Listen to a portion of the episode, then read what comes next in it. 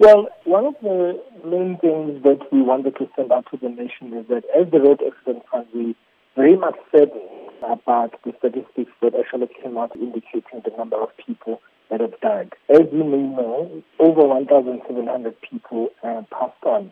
And just to put that in simple terms, if you take that and look at a jumbo jet that carries about 250 people, that is equivalent to almost seven jumbo jets that would have gone down and killed um, these people. So based on that, we can see that the extent of this death is actually huge.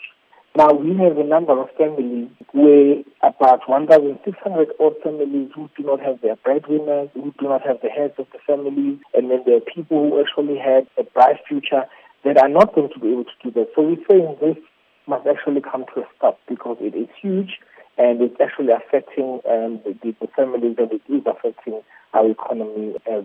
What kind of impact do road fatalities and the death of breadwinners have on our economy? It's estimated that 140, 150 billion of the, that's the, effect that it has on, on the, the road accidents. But if we look at the road accident fund alone, per year we pay out about 32 billion rand to victims of road crashes.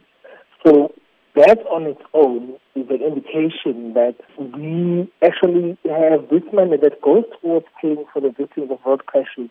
And this amount of money could actually be allocated to other things, but then it ends up actually going towards the victims of the road crashes, which just shows us that the, it's hitting us in many ways, but in other ways it also hits us in, in the pocket. So that is why we actually are out there and consistently communicating this message that people have to be on the lookout and make sure that we cap these fatalities on our roads.